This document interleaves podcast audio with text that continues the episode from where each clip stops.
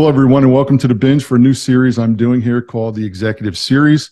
I'm going to be speaking with executives across various industries to gain their insights, learn about their experiences, the things that contributed to their successful careers. I have the pleasure of joining with me today a former colleague of mine, a very good friend, Frank Kimmerling. Frank, welcome to the binge. Thank you, Jeff, for having me. Absolutely excited about today's episode. Thanks for spending some time with us. Why don't you start out by giving us a little bit of a background about yourself? Sure. So I started my career in the Midwest, which is where I'm originally from. Right. And I started in public accounting.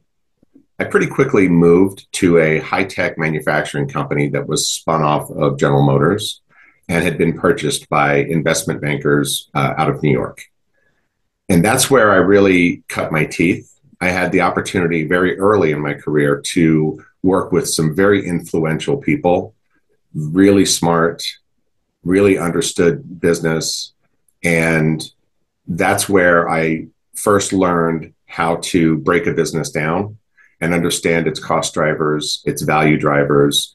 I was involved in due diligence for a number of acquisitions. We understood and needed to understand and understood the the cost structure within the organization and then ultimately what that looks like when you take that external profitability. So it was a great experience to start my career. It was a lot of work but it was a great experience because you know i had that opportunity to really learn and understand and be guided towards how to look at business and then take it from there and be able to do future planning, forward planning, things that that you know can really change the trajectory of a business. I then moved out to the East Coast. And on the East Coast, I've been the chief financial officer and also the chief operating officer for a number of different companies in different industries. And I've had the opportunity to work with some really great CEOs, some really great colleagues and peers, such as yourself, and also some really great investors. The companies ranged in terms of equity ownership from private equity owned, venture backed, public, and also uh, private companies as well. And I feel like that that breadth of experience in different industries with different CEOs and different ownership structures has really gave me a lot a, a great broad background to work from that has really helped my career going forward.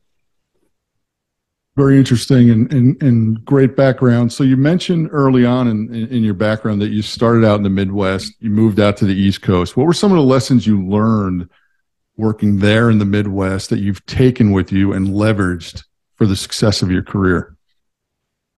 So there's two primary tenets that I carry with me uh, really throughout my life, both professionally and personally.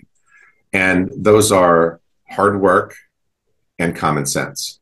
Right. So if you can if you can work hard and keep a really good head on your shoulders and have common sense, right.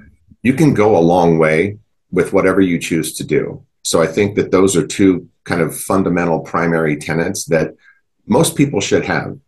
We shouldn't shy away from hard work because uh, you know I, I, I say sometimes it's called work. So sometimes it should be hard. But if you keep, but if you keep good common sense as well, it'll help you navigate. And I think that's critically important as well. So, you know, those are the two things that that really I I kind of carry with me. Very interesting. So I've read a lot recently, and you probably have as well, where there's different schools of thought about what a CFO is. You have a plain vanilla numbers person, and then you get mixed in with the school of thought that there's a dividing line there where they should be more strategic. There's a blend there, in my opinion. What what what are your thoughts on what makes a successful CFO? Well, I think there's a number of things, and there's you know depending on the the nature of the business, there can be specifics or or particulars that you know you need to understand you know in order to be successful. But generally speaking, I would say that you know you want to make sure that you understand the business you're in so you know that starts with the numbers you need to understand the numbers but really what i'm talking about is understanding broader than that So understanding the commercial strategy, under, understanding your customer base, under, understanding your cost structures and your supplier base. Because if you can do that, then the numbers are going to mean a lot more, right? Second is to be fact based and unemotional. And that's not to be confused with not being passionate about the business and what you do, but the facts are the facts. And if you can keep emotion out of it, and oftentimes we, you know, we all get emotional, right? Right. Decisions and things get excited, and you know, you have a number of people that that you're trying to work with, and that's okay. Emotion happens, but if you can, when it comes down to decision making, if you can be the person in the room that can take the emotion out, leaving the passion, and then get down to the facts, right. then better decisions will be made by the group or by the company or by yourself. So I think that's a that, that's a really important trait to keep is to try to be fact based and unemotional. The third is surround yourself, make sure you have good people. CEO told me once that it's always about people. Right. So whether that's people that work for you, whether that's peers and people that work with you, right. or that is people that you work for. Surround yourself with good people because no one can do it alone. And if you have good yeah. people around you, then better decisions will be made. And it, it, it, it's important to, you know, evaluate and evaluate strengths, weaknesses, you know, uh, with, with the people that you're working with and then work within that framework because most people have strengths. And if you can find those strengths and leverage those as a group, then you're going to be more successful. The last trait that I would say is really important is the mindset that failure is not an option. So I've carried that with me, right. and that doesn't guarantee success. That's right. But if you walk into any situation, any company, any endeavor, and you walk in with the mindset that failure is not an option, then you'll train your brain to uncover all the different avenues in which to succeed. And if you can do that, more times than not, you will succeed. Again, it doesn't guarantee success, but more times than not, you will succeed because there's more than one path, there's more than one way to get there. So That's if right. failure is not an option and you can vet those out as a team, um, you can you can succeed in about anything you, that, that you do. Okay, so you're coming into a new organization. How do you go about onboarding your success, yourself successfully in that organization? For me, I break it down into kind of two chunks. So the first chunk, the first 90 days and the second 90 days. Right. And it doesn't work perfectly. It's not completely linear like that, but uh, if you bucket them, and the large part of what you do in the first 90 days is, as a CFO, is to understand the books and records. Right. It's really, really important. And you almost at times have to force yourself to not get pulled too far into the business side of the business just yet. There's time for that because you really need to understand the base that you're working from. Right. So that first 90 days is understanding the books and records. And it's also understanding the team that you have. You have to evaluate both, make sure that you're starting from a solid base. From there, in the second 90 days, and really some of this happens in the first 90 days as well, but primarily in the second 90 days, is to understand the business, as I mentioned before. It's really, really important, in my opinion, to understand the commercial side of the business, understand the, the, the cost structure, understand the, the supply side, because after 180 days, if you have good, solid books and records, if you have a team both working for you and working with you and working above you that that is solid and and you know can can accomplish then you've got can accomplish what we need to get done then you have a good base to start from and couple that couple that with understanding the business and now you're in you're in you know really good shape I want to mention on the evaluation of team is that it's important to come in and do that and to do so quickly. And my approach has been to, you know, people typically fit into three buckets. Right. Bucket one is they get it, they get it today, they understand where we're going, they have the skill sets, they're ready to go. Bucket two are people that may get it, may not get it yet, but may get it or can get it. Right. Need coaching, need training, need, you know, maybe have never been allowed to make a decision, maybe have never thought of themselves a certain way, or, or sometimes don't even know what they know. Right. And then the mm-hmm. third bucket are people that either do not have the aptitude or the attitude to get done what needs to get done. Most people, in my experience, fall into the first two buckets, which is which is great. Makes it easier for you, right? It makes it easier, and you know, it's it's it's it's good that most people fit there because that third bucket, that's a tough bucket. Yeah. Right. But you have to be honest with yourself, and you have to be honest with the people in that bucket if there are any, because it may be that they're just in the wrong position maybe they've put been put in a position and they don't have the background or the skill set to to do what needs to be done. Not necessarily their fault; they're doing the best that they can. So it's aptitude, it's skill set, you know, and it's also attitude because you know you you want people that want to learn, you want people that want to achieve, and those are the people that kind of fit in that in that second bucket that you can really work with and that plays to one of my strengths, um, which is I like to mentor people. I love it when people are in bucket one or bucket two, particularly bucket two, because you can really influence other people, which ultimately leads to your success, and in the long run leads to their success. So, uh, so that's kind of how I break down evaluating people. And nothing is perfect. It's not that black and white that it's a perfect bucket, but you really have to be honest about where they are and where you need them to be. One of the um, excuse me, one of the things that I kind of think about, and as you can tell, I'm a very linear, box driven, numbers driven person. Right. It's if you have somebody in a in a in a position, and let's say that from a skill le- skill set level, they're at a two, and you need them to be at an eight.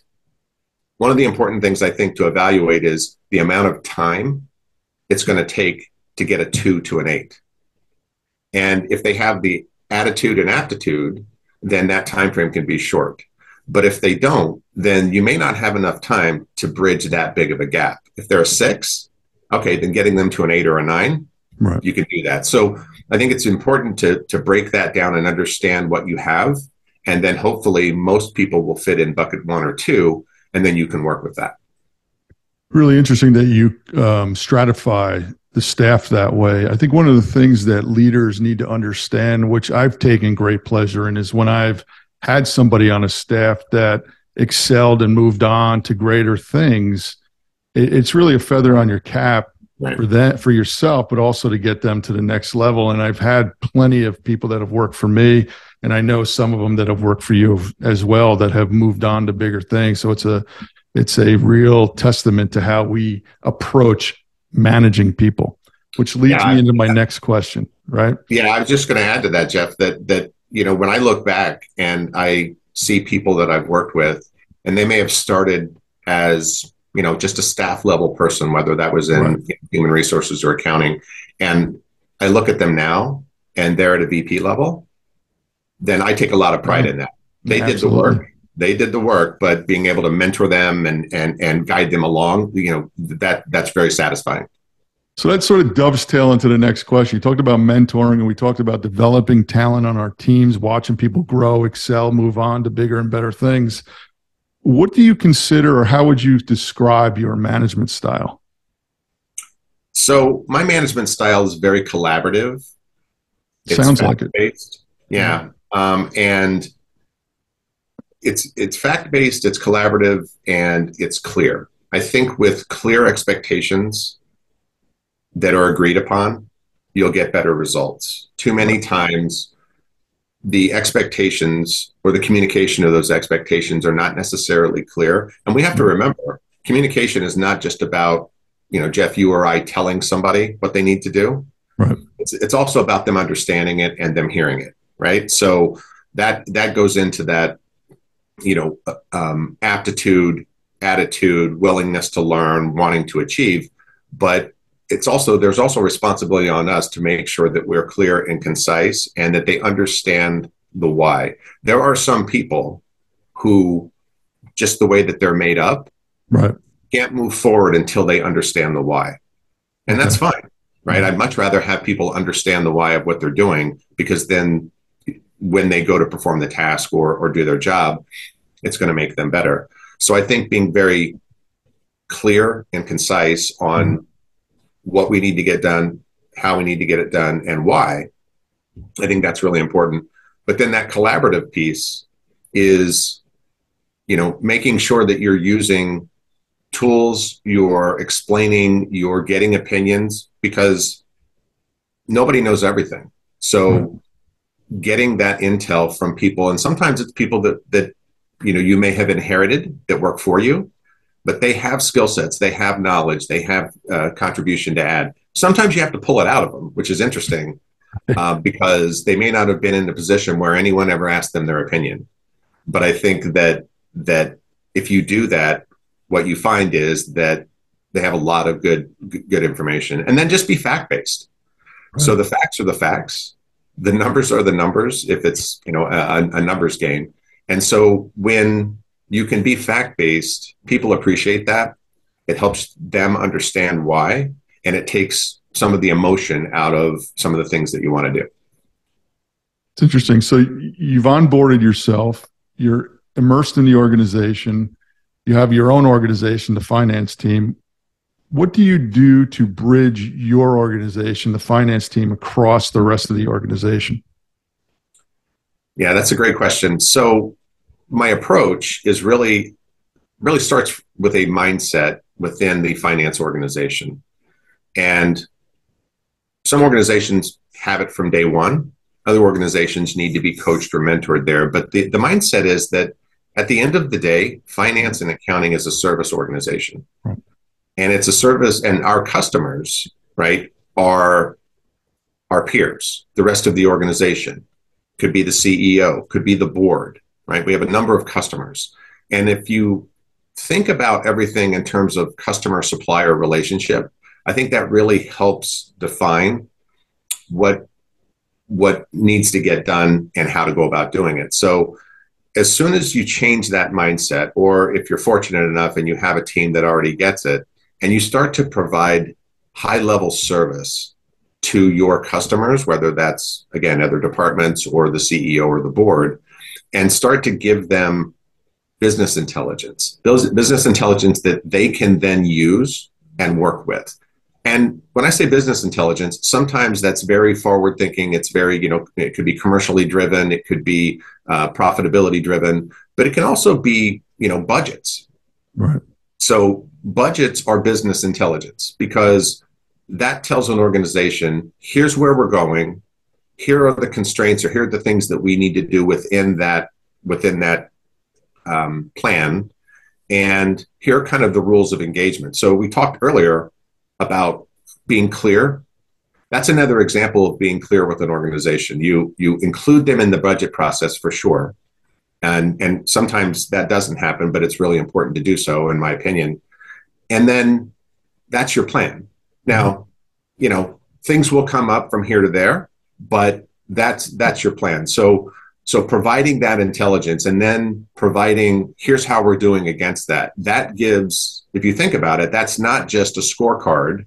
I mean in, in some ways it is but in another way it's telling another business leader or department manager okay here's how we're doing against that plan. And that gives them the ability to then adjust left or right to get back on plan. Okay, so it's interesting. You've onboarded, you know your organization, you're bridging them to the rest of the organization. Let's move back to you now as CFO. You can look at communication across an organization, down into your organization, your finance team, across the other C levels, up to the CEO and outward to the board. How do you communicate with your staff, which you said is collaborative? So we sort of know that. But let's talk about the other C levels now across your level and up to the CEO and the board. Maybe you could speak a little bit to that. Sure.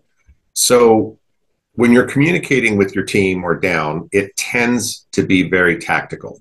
Here's what we need to do. Here's how we need to do it. It's collaborative, but it's very it's very tactical, right? It's a tactical plan. Right. When you're communicating with other C levels or you're communicating up to the CEO or the board, I think it's really important to to take that up a notch. Right.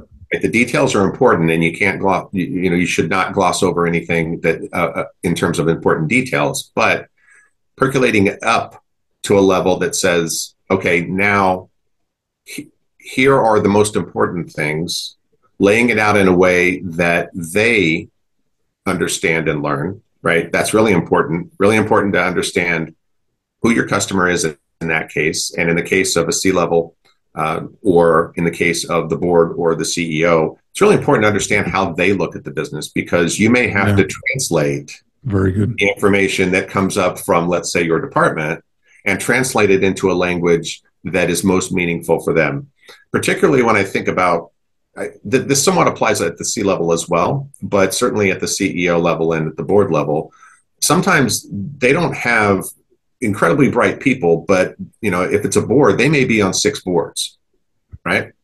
and so, so you have to be able to take that kind of granular information, distill it up, let it percolate, and present it in a way that allows them in their language to understand the issue, the opportunity, the the performance pretty quickly. Okay. Right? They have to be able to look at it and be able to understand. If you spend too much time having to understand what you're presenting at a board level, then you need to step back and say, okay, wait a minute, I'm not speaking the right language here. Understood. So early on in our discussion, you mentioned that you were CFO and you have been COO as well. What do you think are the key traits for the CFO to possess to move sideways within an organization on the C level, or maybe ultimately up to the CEO level? So I think that comes back to something I said earlier, which is understand the business. Right. And oftentimes a CFO might be thought of as the numbers person, right? The numbers guy or girl. And that's kind of where you start from. But if you can if you can migrate into a business person first that happens to have finance and accounting as a, you know, as a background, right. Uh, and then you have a seat at the table. If you can be part of those discussions where you're adding value you're adding right. ideas you're talking about different opportunities and what we might do and what the risks are and what are the opportunities in that in that decision then you become a business more of a business person than you do you know just the numbers just the numbers person and that can lead to great opportunities in other areas so understanding cost structure understanding how uh, uh, productivity within an organization, which has a obviously a, a profitability co- component to it, right? But how to then affect that? How to then change that dynamic so that you know you, you're not just reporting the news, but you're actually cre- providing and creating information to help change or help you know uh, drive the news. So that can lead you into an operations role, whether it's on a COO level, or it can lead you ultimately into a CEO level. Um, if you spend, oftentimes in my experience, CEOs are very commercially driven. So, so understanding the commercial piece of the business, understanding your customer base and what the real value proposition is, that can help you ultimately one day, you know, move into that CEO seat. So I think, you know, kind of in summary, that if you take the numbers, distill them into business intelligence, have a seat at the table, and and participate as a business person right. in decision making, then that can be a roadmap into some of those other C suites. Understood. Understood. So we talk from a personal perspective, you know, going through my career, I've leveraged a lot of people that I looked up to along the way. They've been there, they had the experience. I, I, I spent time with them, learned, understood what got them to their level. What's some of the career advice you have been given along the way? So there there's kind of three pieces of career advice. There's lots of career advice that I've gotten along the way, and that is from I've had executive coaches, okay, career advice from board members, career advice from peers such as yourself and CEOs, and you know I'm a I'm a sponge, so I take that advice. I want to learn. I want to understand. Um, I want to you know I'm always trying to improve, always trying to add a little bit of you know um, uh, another tool in my tool belt or change my approach a little bit depending on the situation. So, you know, th- there's a lot. But a- as I think about that question I, and kind of distill it down into, you know, kind of a shorter list, I would say some of the best career advice I've been given is number one, know what you don't know. Hmm. So too many, too many people focus on what they know, right? And you know, if you've had a successful career, you likely know a lot. But in my opinion, it's more important to know what you don't know and then right, that's interesting. either and then find those people that do know and learn from them. And sometimes those people might be the ceo might be the board might be a peer but sometimes those people might be somebody that works for you. Mm. that they have a level of knowledge in something that you just don't have. So you want to know what you don't know find the people that do leverage that for success and then learn from it. Right so the second would be no ego. It's not about the individual person. Right. It's about mission loyalty. So mm-hmm. no ego. And sometimes that's hard to do. You know, we're all, you know, we can be competitive at times and we can be, we, we, we have strong opinions on things, but you just have to check yourself. And it's not about, you want to be an honest broker. You want your, your argument in, let's say, a debate to be always be about what's right for the company, not about you being right. So I think if you can remind yourself to not have ego, and that that's not to say that you're not confident. That's not to say that you're not passionate about, you know, and, and you can have a, a, spirited debate. I think that's really important. But as long as you don't right. cross that line, as long as you know where your line is and keep asking yourself, is this more about me being right? Or is this really about getting to the right decision. Right. So I think that, that that's really important. And you know, these things are easy to say. Sometimes they're not easy to do. Right? We're all people. We're all human. Absolutely. Right? Absolutely. Jeff, you and I have had debates, right? Oh yeah. But but you know, I think if you can just work that and you work it, you know, every day, every every meeting, remind yourself, then I think that that goes a long way. And the third piece of advice is to always have a plan B mm. and sometimes a plan C. yeah. So, you know, Mike Tyson, I think it was Mike Tyson that said, you know, everybody has a plan until you get punched in the mouth. so then what do you do? And That's so, true.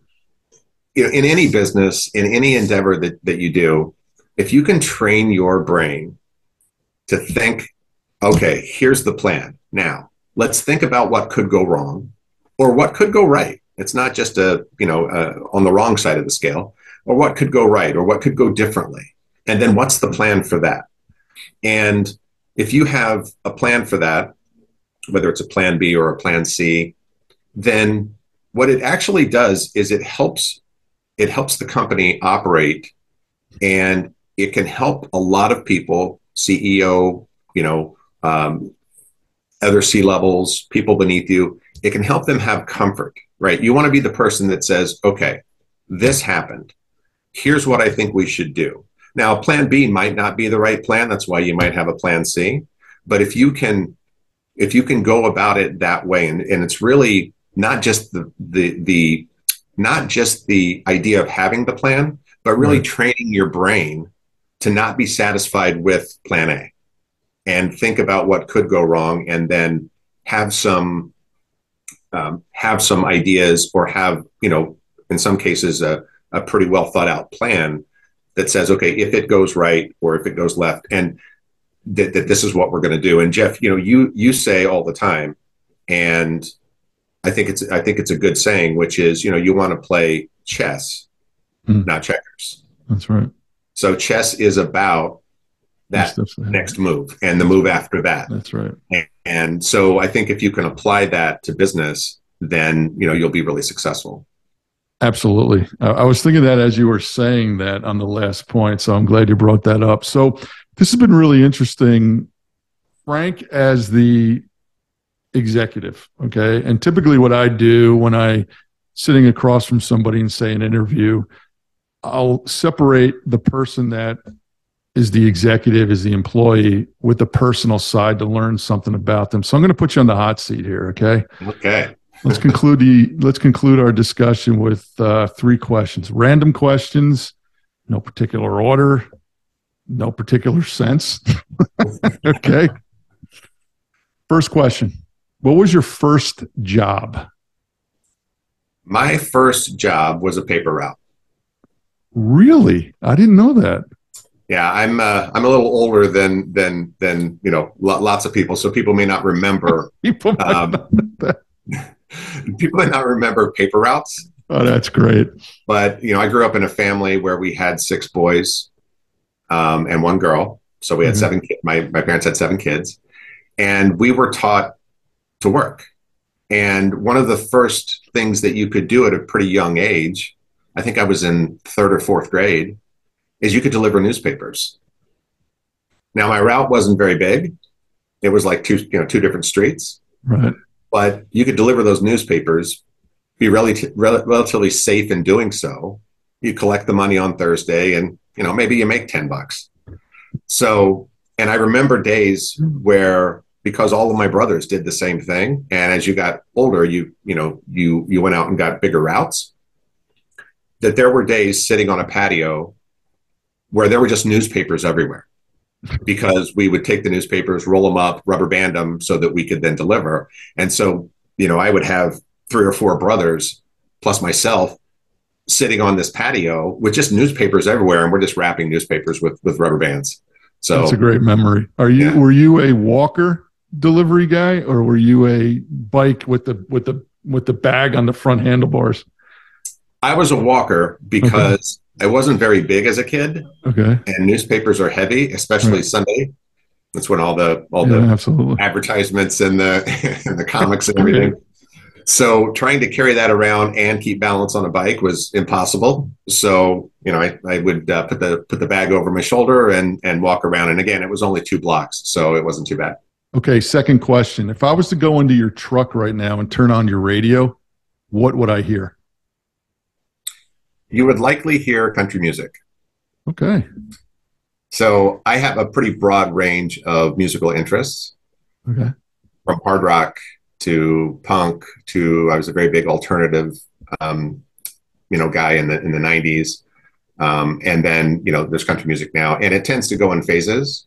So, but right now, I think probably for the last ten years, um, I've been really into country music, and you know, country music is not not our parents' country music, right, Jeff? Um, That's right. It's really started to move and migrate a little bit more over to kind of that pop.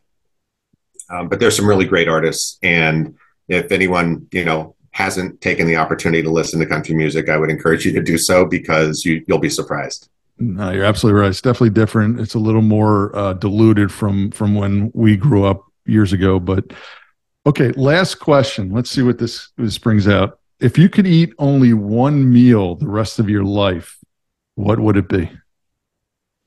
Hmm. You know, I'd have to say um, the first the first thing that came to my mind is biscuits and gravy. so that's great. so you know, biscuits and gravy is something that my my mother used to make. Right. Um, you know, we, we had seven kids, so she probably made it because it could go a long way right? Um, but it's also a great comfort food. And, you know, we would be outside a lot in the wintertime, whether we're delivering newspapers or we're shoveling snow or doing, you know, doing whatever we're doing.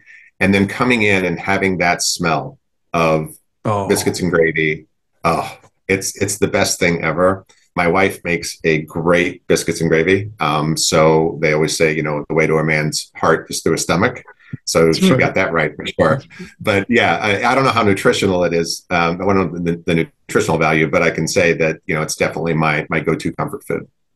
Uh, that that's that's great, and you you you triggered a, a, memory of mine when you said you know the the memory of that um, Sunday morning gravy because we used to eat dinner at one o'clock, as right. an Italian family, you'd eat your dinner early and on a Sunday, and I could still smell and see football season, winter. My mother making a pot of gravy, that smell, dipping a piece of bread in it. So I, I get that whole. You, right. you go right back to it, right? And this is the reason why I I tend to ask these kind of questions in an interview. You get the debit credit finance person across the desk from me. Well, what what there, there's more to that person, right? And so you get a couple of personal questions in there, and you'll learn a lot. So really appreciate you spending time with me today. Learned a lot. Took a couple of notes. I I I, I'm going to keep some for future reference. Appreciate you spending time with us today, Frank. Thank you. Yes, Jeff. Thank you for having me as well. And I hope that you know there's some piece of advice in there somewhere that that you know somebody that's listening can can take with them and put in their tool bag. Uh, certainly, I don't have all the answers, but I think if you listen to people that have experience and have been through it, and I still do that today, you can always learn something. So I appreciate the time. Absolutely, I'm sure they did. So thanks again, Frank, and thank you everybody for joining us for this episode. Make sure to hit subscribe for future episodes of my executive series. Thanks again. Talk to everybody soon. Bye bye.